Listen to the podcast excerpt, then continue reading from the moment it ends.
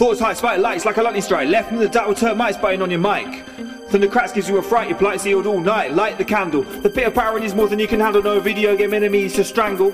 You see, if you unplug this society, there would be many people staring at an empty screen, saying, What does it all mean? Get out and ask people living in the scene. But now, if you don't know, you Google it. Living on Facebook, what's love got to do with it? Dreaming of being the next YouTube phenomenon. What is wrong with you? Better suck on a thermometer. You got the fever, there's nothing that is stopping you except for the spyware shutting down your monitor.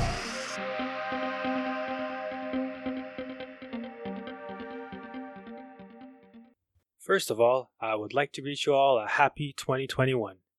I am excited to share the second part of the fitness optimization episode of the Movement Revolution podcast. You might notice that we have a very cute special guest during the interview. So we thought of something fun for this episode. I would like you to take note when you first hear our very cute special guest, and then I will reveal towards the end of the episode what you could get as a prize if you are able to correctly notice our cute special guest. Now, let's start rolling 2021 with Sean Su talking about the five different categories he considers when taking on a strength and conditioning client.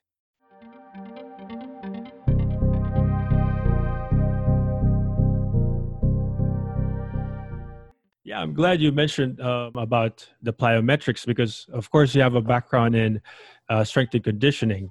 Would it be all right if, if I ask what do you focus on when you're taking on strength and conditioning clients? Sure. Yeah. Uh, man, that's that's that's a pretty loaded question, but um, but I think uh, the the general rule of individualization, you know, holds true, right, with everyone. So everyone has different goals. Um, so when whenever I take on a S&C client, uh, the first thing I ask them is, you know, what's your goal?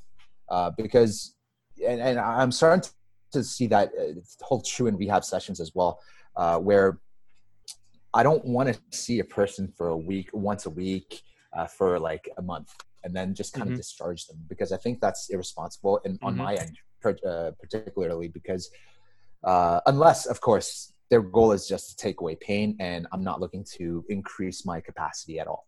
Then cool, you know that's uh, I respect that, but for the most part, I think as rehab and, and, and fitness professionals, our goal should be to to build their capacity and and and, mm-hmm. and, and I guess help facilitate whatever goal that they have. Because totally. if we start to get into a little bit more rapport building, we can always squeeze out some sort of goal, uh, like mm-hmm. a fitness goal with a person, um, because everyone is looking to get better at what they do, right? Mm-hmm. Uh, and I think uh, when we talk about uh, athletics or sports, it's very, very relative.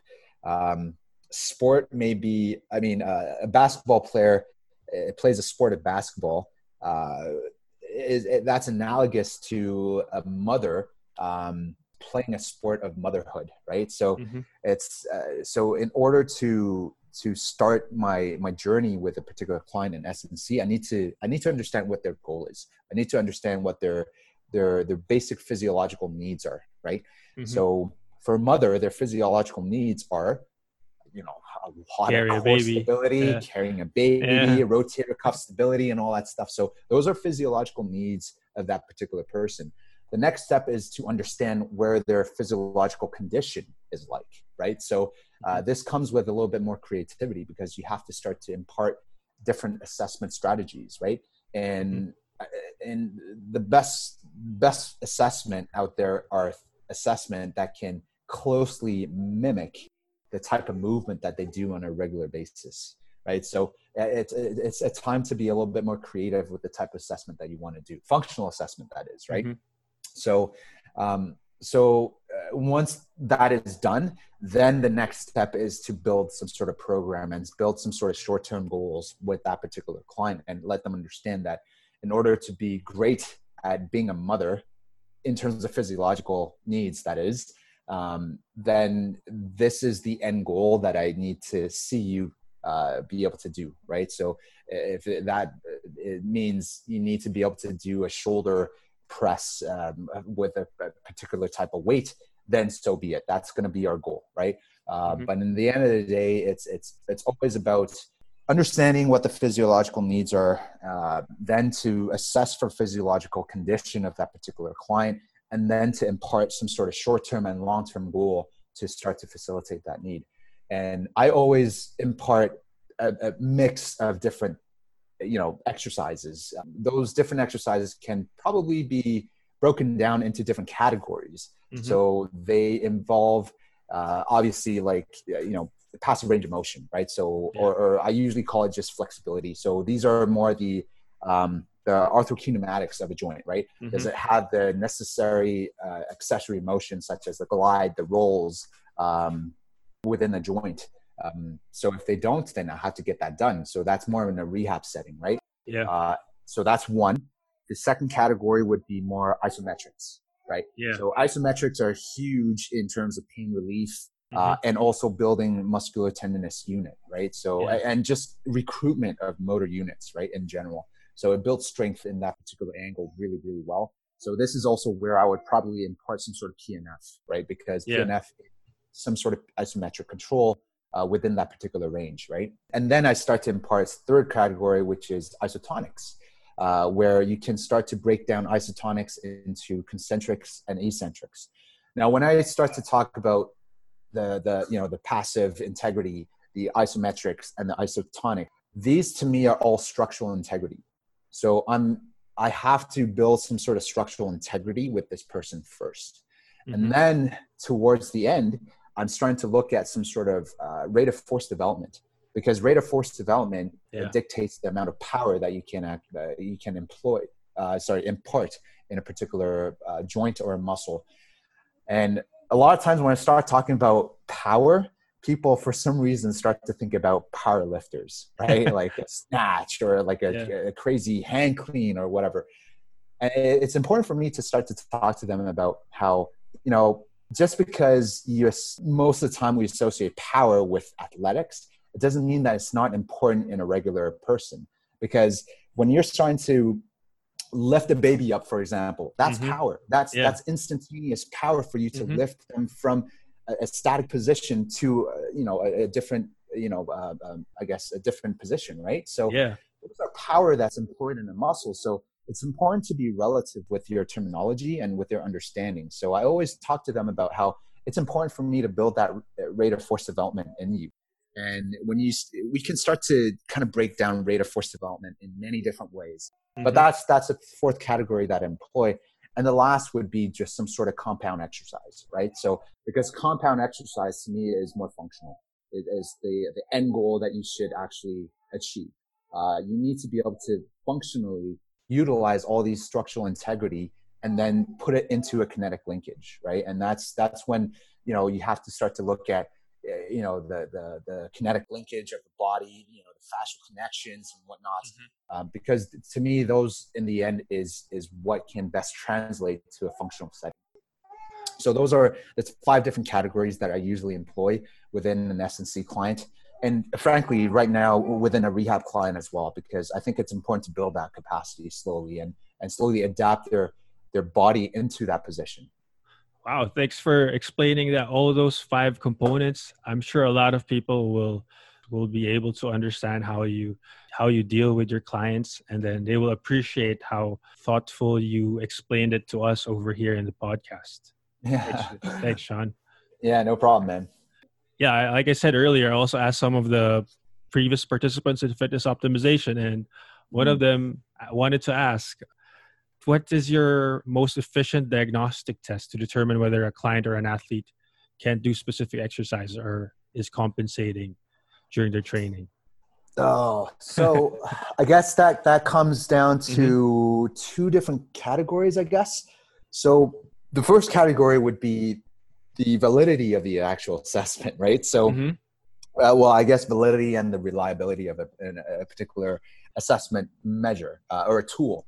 Um, so I when I start to look at my my I guess my own practice and uh, you know through the years I slowly start to to realize the importance of maintaining some sort of validity. And I, I mean, orthopedic testing is great. Uh, don't get mm-hmm. me wrong. I think those are those those are those are amazing. But orthopedic tests test for structural integrity, right? So mm-hmm. when you think of uh, you know the the uh, the modified Thomas test or the Neer's test, or you know what, all, any kinds of orthopedic testing, they all test for a particular structure. Yeah.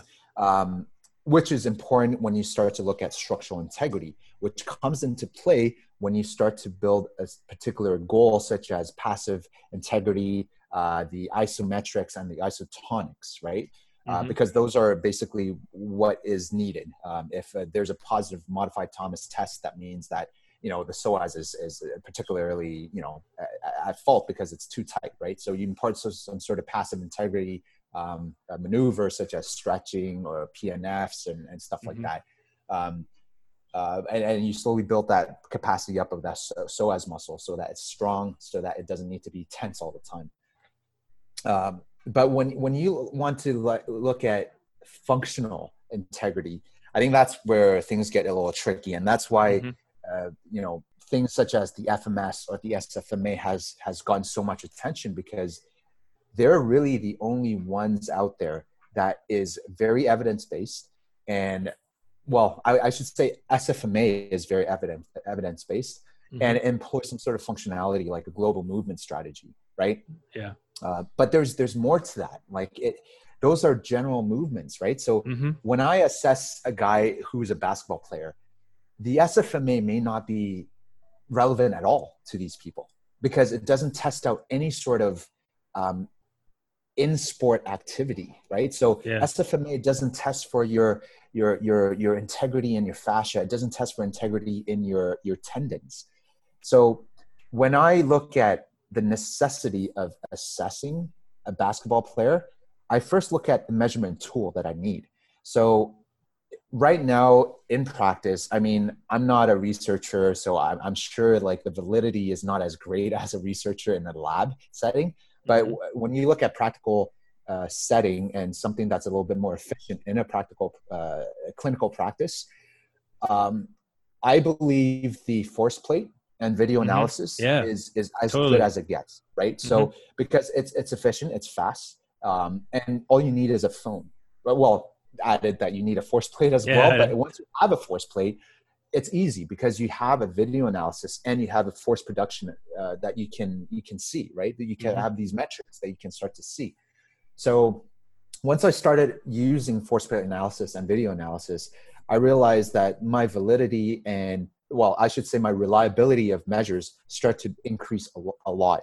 So i can start to see the changes um, with uh, you know within a particular assessment uh, session and i can see the changes that is made after you know employing some sort of rehab setting or some sort of fitness session. Uh, yeah. so that's that's number one is the is how reliable is my assessment measures. Um, number two is the hardest part which is what kind of assessment should i do?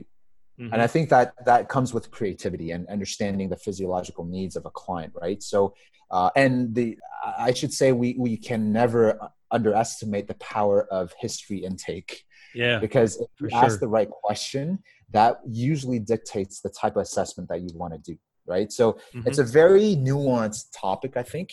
Um, but that being said, to answer your question in terms of what type of assessment that I do, I think it, it varies. Um, it varies to the the questions that I uh, sorry the answers that I get from the questions I ask, and it varies according to the person's past injury history um, and their sport. Right, but as a grand scheme of things, uh, as a generalized concept, when I start to look at sports that has to do with dynamic movements, I usually always pick uh, specific types of assessment. Mm-hmm. So, uh, and these assessment can also be broken down into active components and passive components, right? So, uh, the active component would be such as a depth jump, right? So, yeah. I would I would get someone to do a depth jump I would get someone to do, uh, for example, a one-off skater. I would get someone to do a, a rotational ability. I would get someone to do a trap bar, trap bar jump or mid thigh pull uh, to test their their their force uh, production. Um, and all these are important for me to understand their RSI, which is the reactive strength index, mm-hmm. right? Yeah. Uh, and dynamic strength index as well, right? So that way I know, okay, do they do they have more? Are their body more inclined towards some sort of uh, elastic recoil ability or they're more inclined to employ some sort of strength strategy because those are two different things, right? Yeah. Um, and then from there, I would start to test out some sort of passive integrity, such as uh, like a functional passive integrity, such as fascial uh, fascial uh, integrity, right? So if someone's fascia is extremely tight, then it makes sense that they won't be able to utilize that particular fascia or the opposite uh, Mhm. fascial slings, right? So Yeah. So yeah, so I would get, I guess, in a generalized theme for dynamic movements, I would employ a specific kind, specific type of functional assessment, uh, along with specific type of functional passive assessment. Yeah, it's so it's so interesting that you mentioned the force plate. Although I would love to be trying a force plate, it's quite expensive. What I It do have expensive. though is the push band that can Oh, yeah, also yeah. get a little velocity, like objective assessment with the velocity. So yeah, that's that's how I guess I, I would be able to use some of the objective measures with uh, using sure. technology.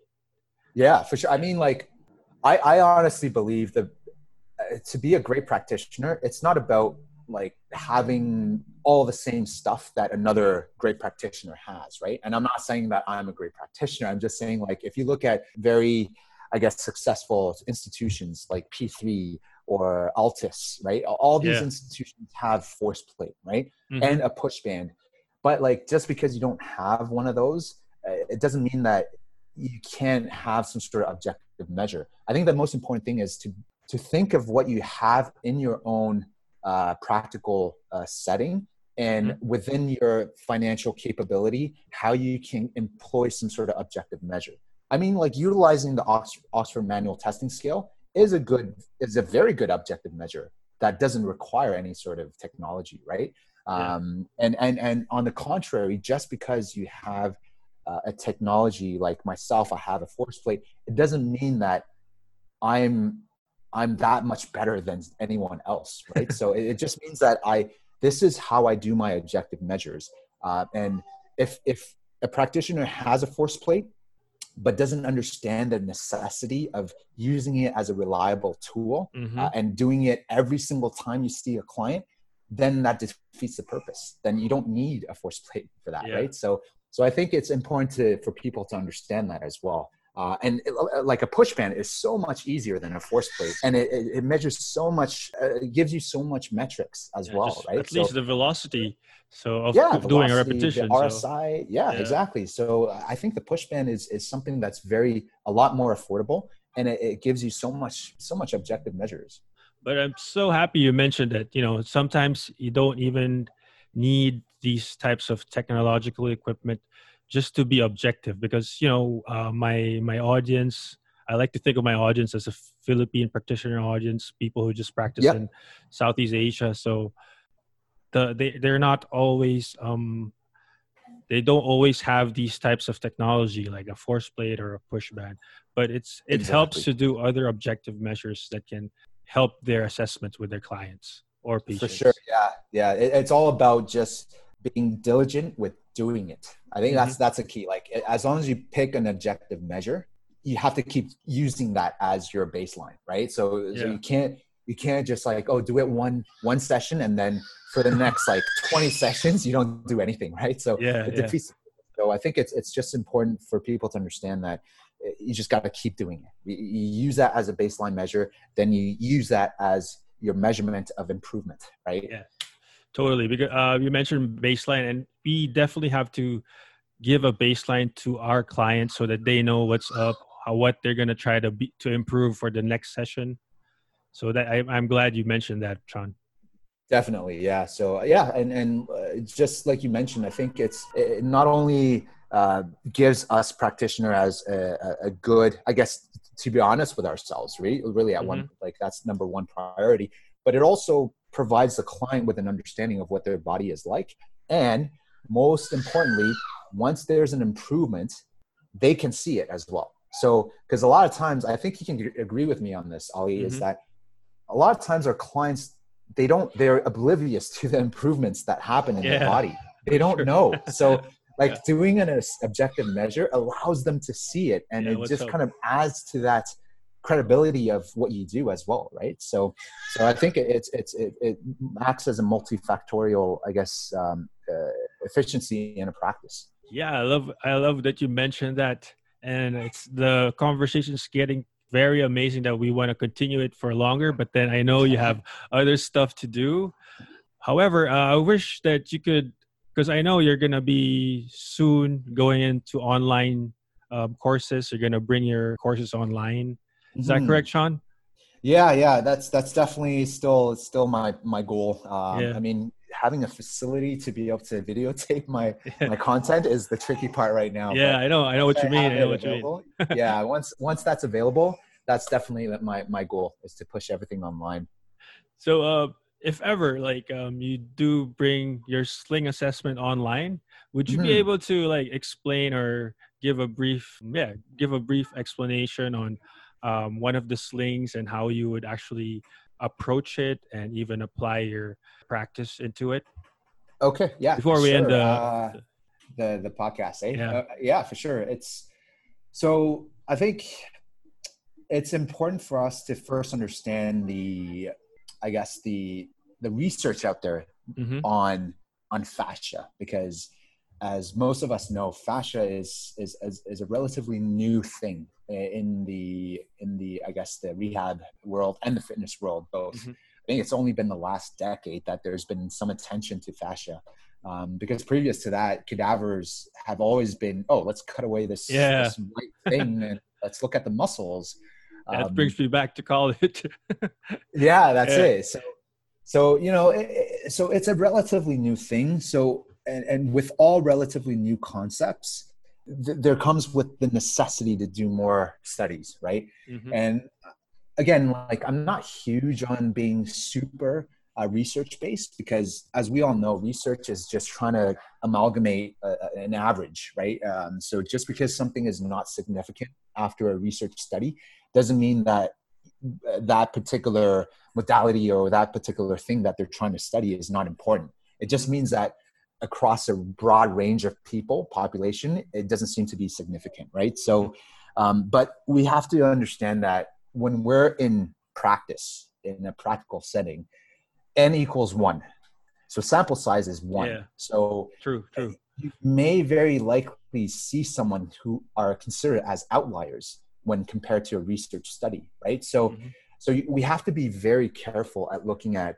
um, research study. And as long as you have the understanding of okay these research study is is is is talking about a broad a general uh, population and it's taking the average of the outliers out there as well right? So but like when we work an individual it's an individual. It's n equals one. So it's just that's something to always remember.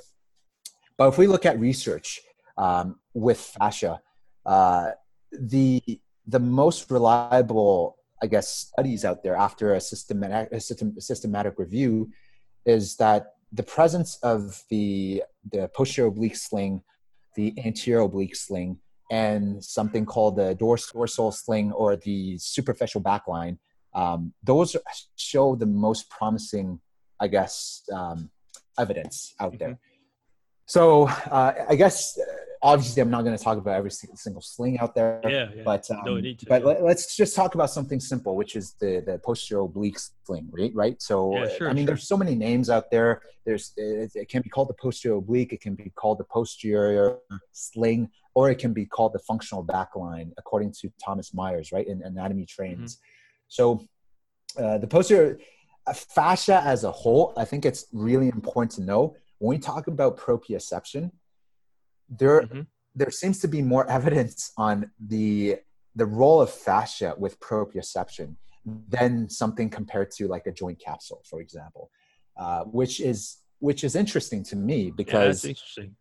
yeah, because and it makes sense because when you look at studies, um, the fascial tissue or the fascial layers employ the most sensory receptors in our entire body, and I don't remember the exact number, but I believe it's it's some magnitude of eighty percent of the mechanoreceptors that is studied out there in the body. It's it's it lies within the fascial layers and it makes sense because if you think about muscle units uh, muscles really if you if you want to talk about um, receptors mechanoreceptors muscle mechanoreceptors you can really only think of two. If if if if I want to be very very strict, I can think of three. Those are the intrafusal fibers, right? Mm-hmm. So intrafusal fibers are considered as a mechanoreceptor. Uh, and then within the intrafusal fiber, obviously you have the nuclear bag and the nuclear chain. Mm-hmm. And then the third one is the GTO. But people argue that GTO or the Golgi tendon organs yeah. are are really within the fascia still because GTO is really within the musculotendinous unit. Mm-hmm. And if I think about tendons, that is the best pure fascia that you can think of because tendons are considered as a dense connective tissue, which mm-hmm. is the uh, basically what a fascia is, right? Mm-hmm. So um, when we look at the posture, uh, when we look at fascia as and its necessity in our global body movement, I think it's very, very important because there, there's a reason why most of the mechanoreceptors lies within the fascia. So the reason why I came up with a sling assessment is with that understanding of, of most of the proprioception comes from the fascia. And if you don't have good integrity in your fascia, then your movement capacity is not going to be uh, be facilitated. So when we talk about posterior oblique sling, it really encompasses the muscles, the hamstrings, the gluteus maximus, the thoracolumbar fascia, and the contralateral latissimus dorsi. Mm-hmm. So, but just because of saying that these muscles lie within the fascia doesn't mean that these are the fascial systems, right? So mm-hmm. it just means that these muscles, uh, they are enveloped by this posterior oblique sling mm-hmm. fascia that facilitates that proprioception within these muscles. So I think that's that's an important concept to know because a lot of times people equate fascia to muscles, which is really the entire yeah. point of, of of of separating the two, right? So yeah, definitely you have to separate them. Exactly. So so to assess for fascia, a posterior sling fascia or the posterior sling uh, subsystem, for example, you, you have to look at rotational components, mm-hmm. right? Uh, because uh, when we look at unilateral posterior oblique sling, um, that's when rotational components really will be be triggered because if you think of the hamstrings the glute max the thoracolumbar fascia on the contralateral latissimus dorsi it's it's an oblique fashion right so mm-hmm. if you do something like a like a throw like a like a baseball pitch mm-hmm. for example that best maximize your ability to stimulate this fascial sling and i think the other important to, thing to know about fascia is that to best stimulate fascia, you need to employ some sort of uh, some sort of stretch response. Mm-hmm. And when I say stretch response, I mean dynamic stretch response because because if if if fascia is responsible for proprioception, fascia is also responsible for uh, energy storage as well. And I think there's a really good paper that people can start to read uh, by Robert Schleip, uh, done by uh, done by Robert Schleip back in 2012, where you look at training mechanisms that facilitates uh, that that incorporates fascial system.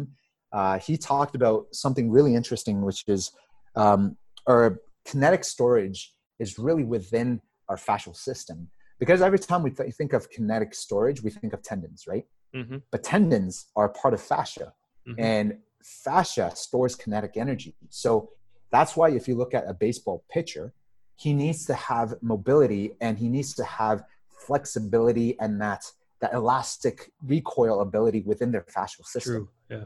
If they don't have that recoil ability within their fascia, they can't throw a pitch that well. Mm-hmm.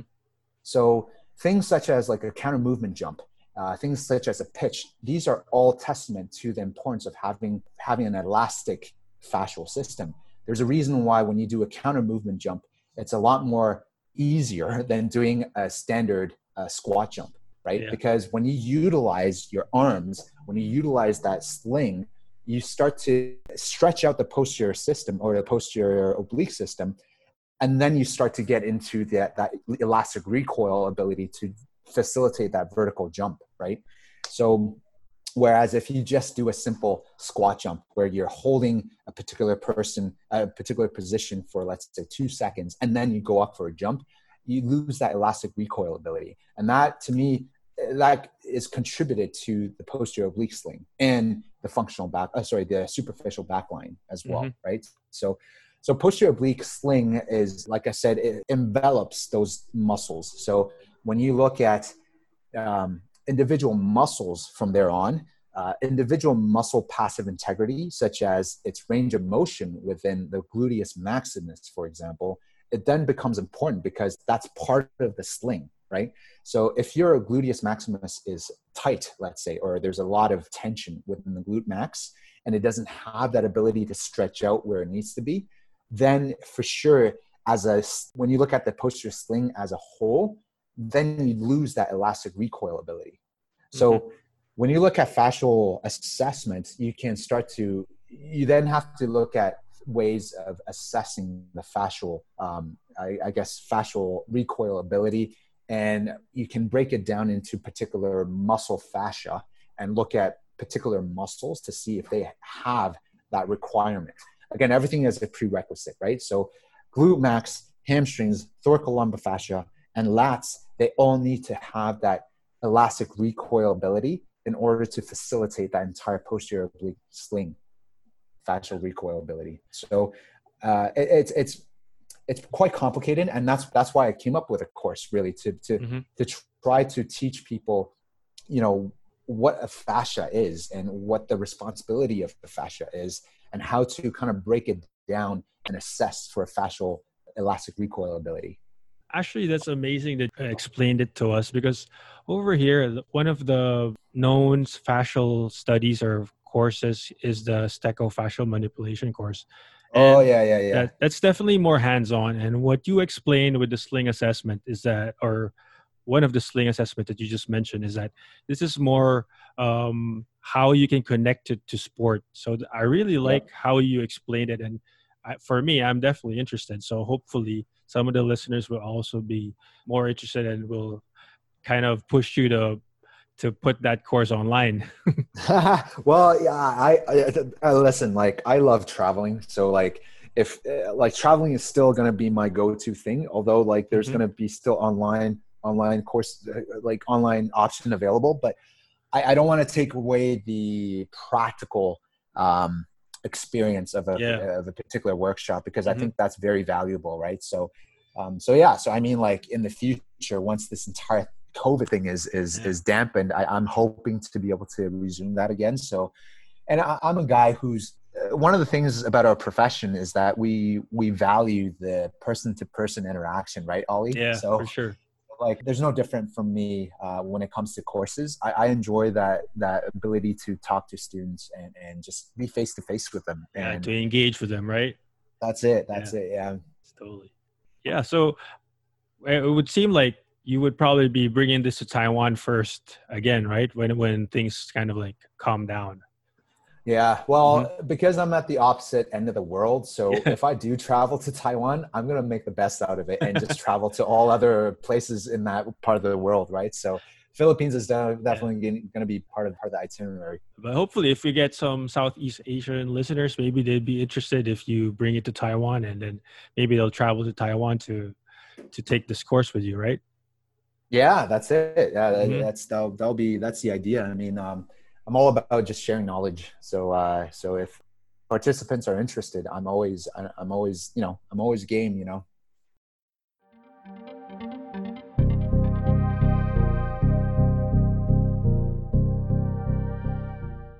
Thank you for listening to the Movement Revolution podcast, very first release in 2021. If you recall at the start of the episode, we wanted to give a prize worth 1,000 Philippine pesos for the very first listener who will be able to send the correct timestamp of when our very cute special guest first made his appearance. I would just like to enumerate the mechanics in order to qualify for the contest.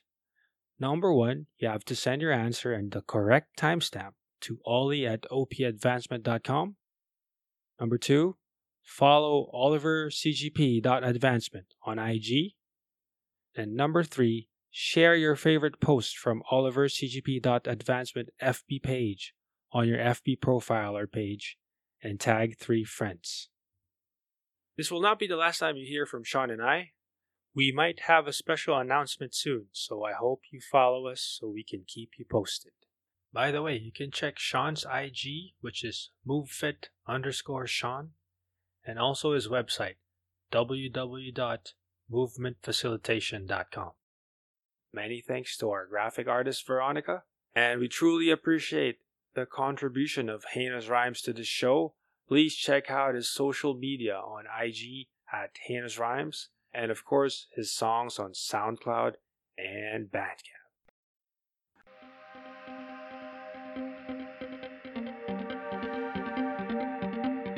These are just thoughts going through my head. A moment of reflection that you soon forget. Imagine a world without the internet, where you can't download your intellect. These are just thoughts going through my head. A moment of reflection that you soon forget. Imagine a world without the internet, where you can't download your intellect. Hashtag trending, Snapchat, Insta, Periscope, esports, BuzzFeed, Tinder. So many ways to meet people online. No one ever has one talk at a time. Messenger, WhatsApp, groups pinging everywhere. Better make it happen now. Wait a minute, no one cares. People press like, they think it means something. Everybody's real life should mean something. Now, if you don't know, Wikipedia, who remembers encyclopedias? If you need a holiday, Expedia, Skyscanner, Airbnb, much speedier. The shopping online make us greedier, but it's giving to the needy now easier. I can't even hold it together. www, we write whatever. New tech updates, wicked phone updates. Can't Why wait? Search for new mates. Nothing is private. It's all in the cloud. Is this surveillance even allowed? You used to shout from the hills if you're proud. A good signal will sort you out now. Virtual reality is high definition. The secret to the things in your life you're missing. Blog your way into the big time. Achievements only exist if they're online. Apparently, people used to use landlines, agree to a mutual place and time.